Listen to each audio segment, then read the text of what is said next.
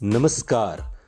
आप सुन रहे हैं द बॉलीवुड रेडियो और मैं हूँ आपके साथ आकाश।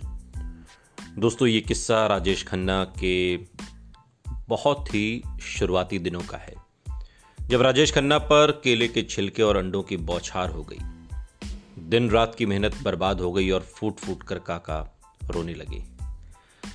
हिंदी सिनेमा के पहले सुपरस्टार राजेश खन्ना पहली बार जब स्टेज पर चढ़े तो एक लाइन भी नहीं बोल पाए थे। डर के मारे हालत खराब हो गई।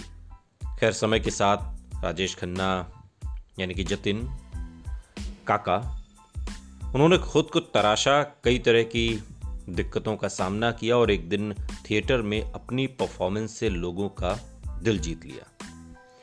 आज का किस्सा उस दौर का जब राजेश खन्ना अपनी ज़मीन बनाने की कोशिश में जुटे हुए थे।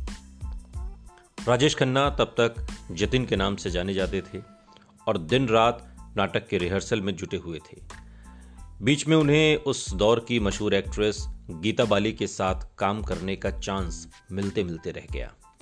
तो थोड़े उदास हुए, लेकिन फिर से थिएटर में खुद को बिज़ी कर लिया। एक इंटर कॉलेज प्रतियोगिता होने वाली थी और जतिन एक नाटक में अहम रोल प्ले कर रहे थे।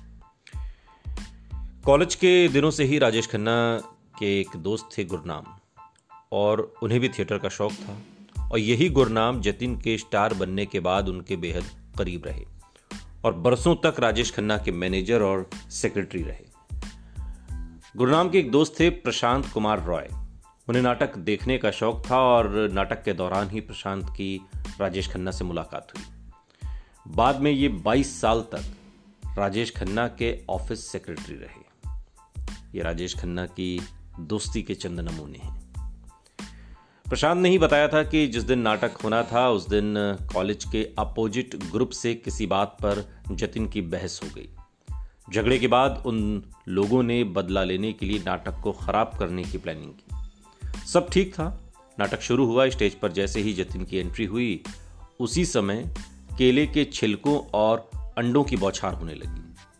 अब जतिन को काटो तो खून नहीं, स्टेज पर खड़ा का खड़ा रह गया। इसके बाद दोनों ग्रुप में भिड़ंत हो गई और नाटक रद्द हो गया। काका मंच के पीछे आए और फूट फूट कर रोने लगे। वो बार बार यही कह रहे थे कि इस नाटक के लिए दिन रात मेहनत की थी, सब बर्बाद हो गया। मैं इतनी मेहनत करता हूँ, लोग मेरा काम क्यों बिगाड़ते हैं? मेरे सपने कभी पूरे नहीं होंगे। वहाँ मौजूद दोस्तों ने जितिन को समझाया, बुझाया और फिर उन्हें लेकर बाहर घूमने आए।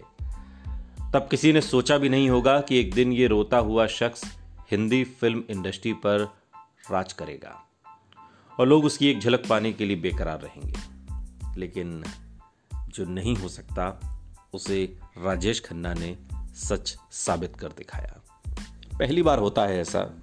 स्टेज पर गए और इस तरीके का स्वागत लेकिन बाद में राजेश खन्ना ने अपनी करिश्माई व्यक्तित्व, अपनी जादूगरी से सबका दिल जीत लिया। सुनते रहिए द बॉलीवुड रेडियो सुनता है सारा इंडिया।